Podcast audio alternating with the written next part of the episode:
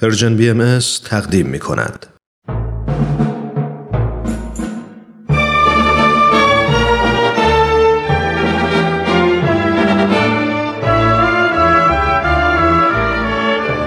رادمردان جاوید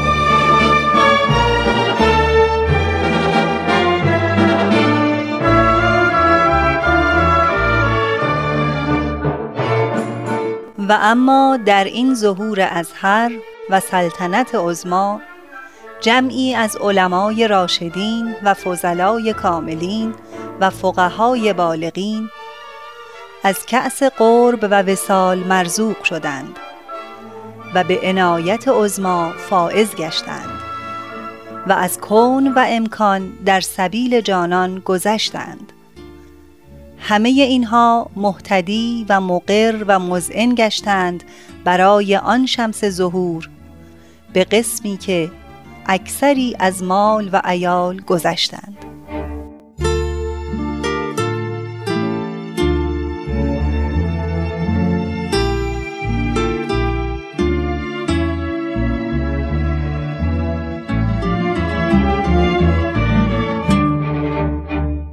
همراهان عزیز درود بر شما هفته دیگر گذشت و خوشحالیم که بار دیگه با ما هستید و به برنامه رادمردان جاوید توجه می‌کنید ما در این برنامه شرح حال تنی چند از نفوس برجسته ای رو مرور می کنیم که هر یک در زمان خود موقعیت ویژه‌ای داشتند و راهنمایان روحانی و معنوی مردم بودند. مقلدان و پیروان بسیاری داشتند و نزد حکومت دارای مقام و احترام والایی بودند. آنان وقتی خبر دعوی حضرت باب را به عنوان ظهور موعود و پیامآور آین جدید شنیدند نه تنها اون را رد نکردند بلکه با علاقه تمام به جستجو و تحقیق پرداختند و نهایتا آین جدید را با تمام وجود پذیرا شدند. با این تصمیم بزرگ همه آن جاه و مقام و ثروت و موقعیت را از دست دادند. از جانب مقلدان پیشین خود مورد سب و لعن قرار گرفتند و حتی از جان خیش گذشتند. امروز هم سرگذشت غمانگیز و پرماجرای جناب ملا محمد علی زنجانی ملقب به حجت را پی می‌گیریم. من ترانه هستم. لطفاً با ما همراه باشید.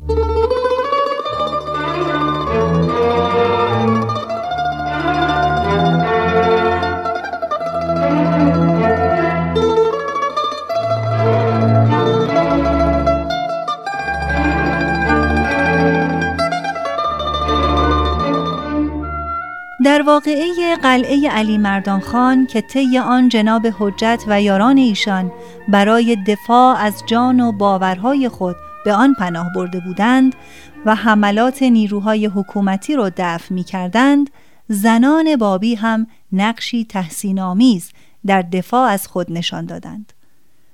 پروفسور ادوارد براون در کتاب خود یک سال در میان ایرانیان می نویسد از منابع موثق شنیدم که زنان بابی زنجانی چون زنان قدیم کارتاژ موهای بلند خود را می بریدند و به دور سلاحهای شوهران و برادران و پدران خود می بستند تا محکمتر شوند.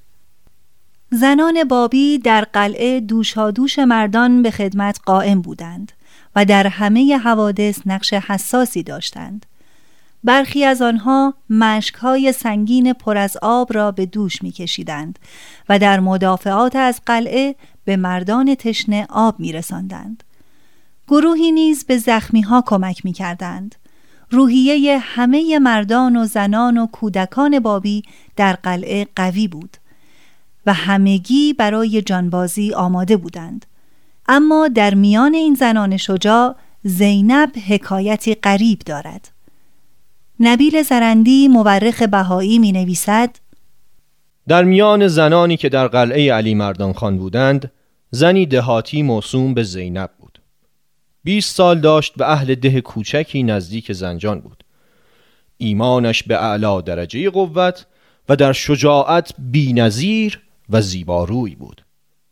وقتی که دید برادران دینی او دچار مشقات و صدمات هستند با کمال شجاعت تصمیم گرفت که به یاری آنان بشتابد از این جهت خود را به لباس مردان بیاراست و در هنگام حجوم لشکر حکومتی به اتفاق اصحاب در دفاع شرکت می کرد و دشمنان را متفرق می ساخت.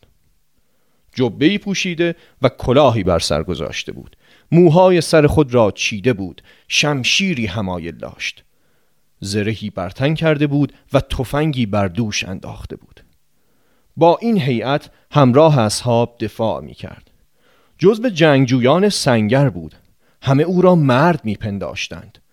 به محض اینکه سربازان حکومت گلوله میانداختند زینب با کمال شجاعت شمشیر خود را می‌کشید و به قلب لشکر حکومت هجوم کرده بانگ یا صاحب از زمان برمی آورد و اعتنایی به صفوف لشکر نداشت دوست و دشمن از مشاهده شجاعت و جرأت و سرعت او که بی مثل و نظیر بود متحیر بودند.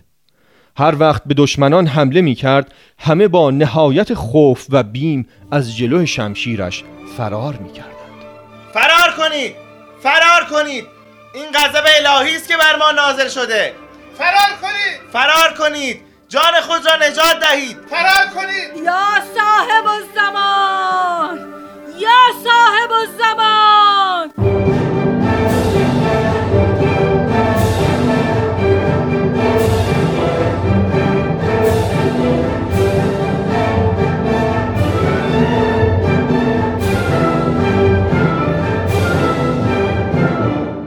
به این ترتیب سربازان با وحشت از شمشیر زینب فرار کرده سنگرها و استحکامات خود را خالی میگذاشتند. یک بار جناب حجت از میان یکی از برجها مراقب حرکات مهاجمین بود.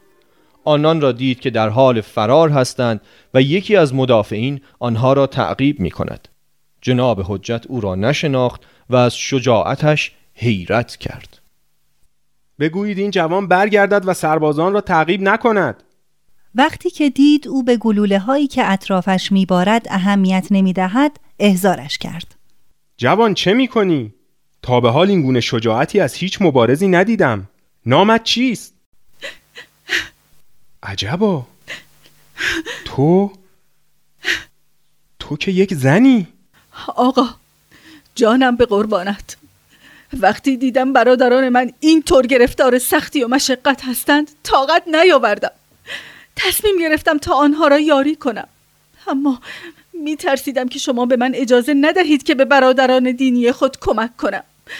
پس پنهانی لباس مردانه پوشیدم و تو باید زینب باشی. بله آقا من زینب هستم. هیچ کس جز شما راز مرا نمی‌داند. شما را قسم می دهم که مرا از این موهبت بی نصیب نفرمایید. یگان آرزوی من در زندگانی این است که به شهادت نائل شوم. باشد دختر جان. مطمئن باش من درباره تو دعا می کنم از حالا به بعد نام تو رستم علی است. چشم آقا جان. ممنون آقا جان. رستم علی امروز روز قیامت است. روز کشف اسرار است. روز آشکار شدن رموز است. خداوند به اعمال نظر دارد و به قلوب متوجه است. به صورت ظاهر نظر نمیفرماید. خواه زن باشد خواه مرد. ان الله ینظر الی قلوبکم و لا ینظر الی صورکم. اگرچه تو دختر جوان کم تجربه ای هستی ولی در شجاعت و قوت قلب در میان مردان هم شبیه تو بسیار نیستند. حال برو و مشغول دفاع باش و یارانمان را نصرت بکن و به یاد داشته باش. ما معمور به جهاد نیستیم. فقط باید از خودمان دفاع کنیم و جلوی حمله مهاجمین را بگیریم. به روی چشم آقا جان خدا عمرتان بدهد. خدا عزتتان را زیاد کند. برو جانم برو.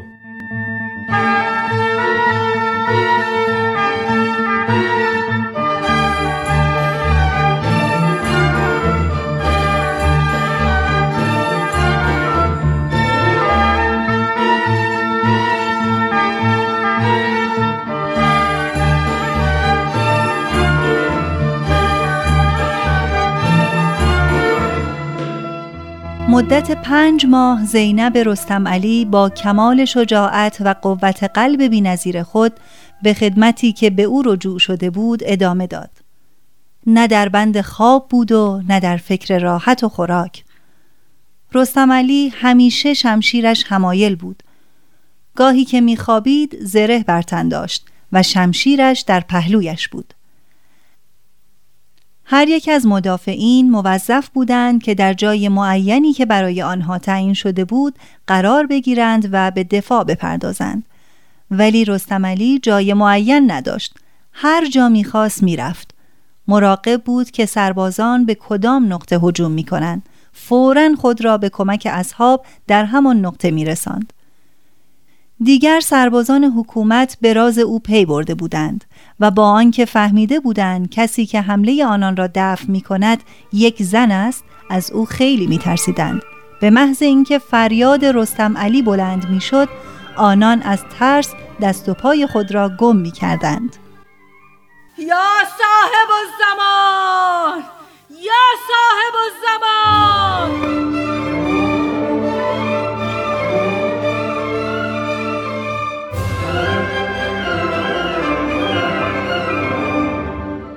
یک روز رستم علی مشاهده کرد که جمعی از مهاجمان عده‌ای از اصحاب قلعه را احاطه کردند.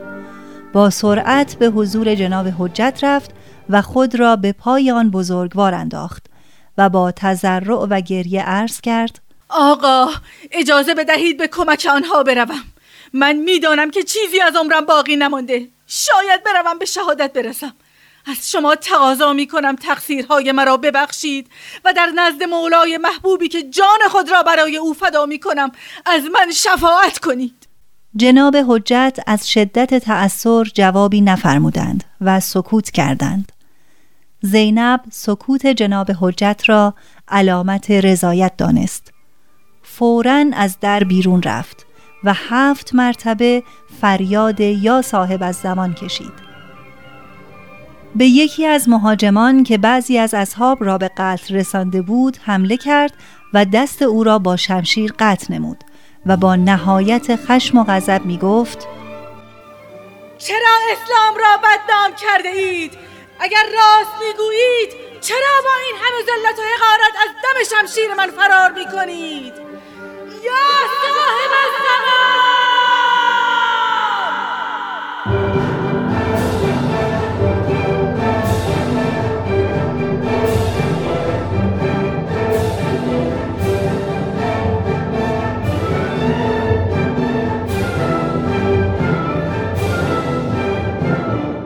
سپس بی مهابا به سنگرهای دشمن توجه نمود. سه سنگر را خراب کرد و نگهبانان آنها را کشت. به سنگر چهارمی که وارد شد او را گلوله باران کردند. سرانجام بر زمین افتاد و جان داد.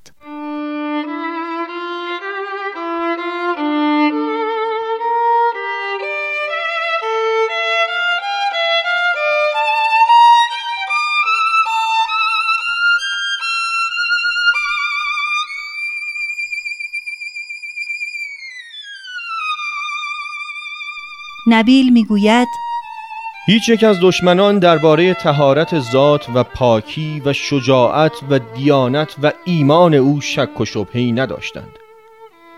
زینب در نظر دشمنانش هیچگاه زنی دهاتی و جاهل نبود. رفتارش طوری بود که پس از وفاتش قریب 20 نفر از زنانی که او را می شناختند به دیانت حضرت باب مؤمن شدند. مدتی گذشت. نیروهای دولتی هیچ موفقیتی برای فتح قلعه و دستگیری جناب حجت به دست نیاوردند. مدافعین قلعه هم با وجود گرسنگی و تشنگی همچنان استوار به دفاع از قلعه مشغول بودند. در این بین جناب حجت نامه ای به ناصر شاه نوشت. در این نامه اتهامات وارده بر خود و یارانش را رد و وفاداری خیش را به شاه و کشور اعلام کرد. همچنین تصریح کرد ما با شخص شاه و مردم کشور اختلافی نداریم. اختلاف ما با علمای زنجان است. به هر حال برای اثبات ظهور جدید و مذاکره با علما حاضریم. اگر امر همایونی صادر شود در محضر مقام سلطنت ثابت خواهیم نمود که آنچه علما درباره ما می‌گویند دروغ محض است و ما جز خیر و صلاح شاه و مردم کشور را نمی‌خواهیم. چنانکه این موضوع در ایام پدر تاجدار شما محمد شاه مرحوم نیز پیش آمد و ما بیگناهی خیش و قرض علما را در حضور ایشان ثابت نمودیم و مورد عنایت ایشان قرار گرفتیم. سپس جناب حجت از بعضی از بزرگان یارانش هم خواست تا هر یک نامه ای جداگانه به شاه بنویسند و اتهامات وارده را رد نمایند. و توضیح دهند که مقصودشان پیروی از آین جدید و وفاداری به مقام سلطنت و خیرخواهی عموم مردم مملکت است. اما نامبر توسط عوامل حاکم زنجان دستگیر شد. مجد و دوله هم نامه ها را از بین برد و به جای آنها نامه هایی با امضاهای جعلی جناب حجت و بزرگان بابی که سراسر لعنت و دشنام بود برای شاه فرستاد. شاه خشمگین شد و دستور داد تا همه مدافعین قلعه علی مردان خان کشته شوند. در همین احیان بود که خبر جانگداز شهادت حضرت باب توسط سید حسن یزدی به قلعه رسید. نبیل می‌گوید این خبر روح و روان اصحاب قلعه را در هم شکست. اما جناب حجت که خود در دریایی از احزان قوتور بود آنان را تسلی می‌داد و به عشق و وفاداری به آین جدید تشویق می نمود. اما وقتی این خبر به گوش دشمنان رسید بسیار شادی کردند. صدای قهقهه آنان به گوش اصحاب در قلعه می رسید دشمنان فریاد می زدند آی اهالی قلعه! چرا بی سبب خود را به کشتن می دهید؟ یک کلمه تبری نمایید از قلعه بیرون آیید خود را از این همه مصیبت نجات دهید اما سخنان دشمنان در دل اصحاب کوچکترین اثری نداشت و آنان با غیرت و استقامت بیشتری بلایا را تحمل می نمودند.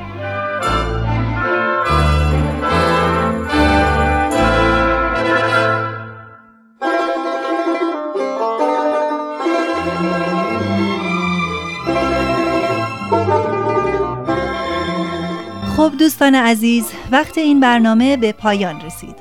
از اینکه با ما همراه بودید از شما سپاس گذاریم. هفته آینده آخرین بخش از شرح زندگی جناب حجت را به پایان می‌بریم. حتما به برنامه آینده ما توجه کنید.